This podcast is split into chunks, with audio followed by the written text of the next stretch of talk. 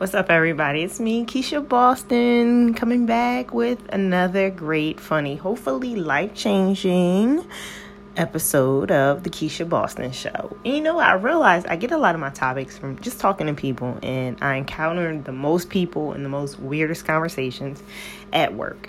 And I'm at work and I'm talking to my coworker, and she says, You know, I never played chess. And this this lady, you know, is almost in her 60s. Actually, I think she turned 60 yeah, she did. She so she's 60. And I was like, You never played chess? She was like, No, I just never learned it.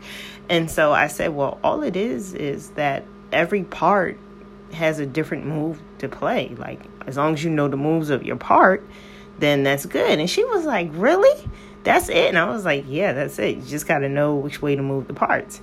She was like, wow, that's something. I was like, like, it was like, like I can play chess. Yes, you can play chess. and it made me think about, made me think about life and just made me think about things. And if we're all on this chessboard, um, we, we all have a different move to play and how things get messed up and how we get messed up is that here we are, we are the bishop bishop moves diagonally back and forth. That's all the bishop does, diagonally back and forth. And you decide, I don't want to do that.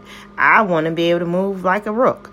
I want to be able to go up, down, left, right. See, that's I believe, yeah, that is a rook. Um, if it's not, correct me. But um, at the end of the day, it's like, no, that's not what she was created for. That's not your move, and not that your move is less effective.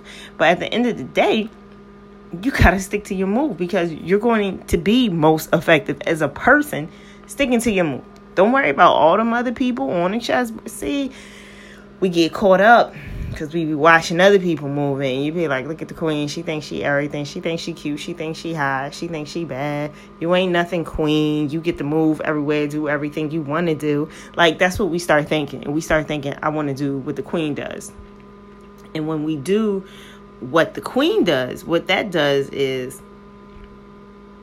that makes it illegal. That throws off the actual scheme of things. Like, stick to your moves. Stop worrying about everybody else, all every little piece, because at the end of the day, you're gonna be most effective if you just stick to the moves that you have. That's that's it. Just stick to the move that's been assigned to you, and you're gonna be most effective you're going to be able to win the game and you're going to be able to be like checkmate bitch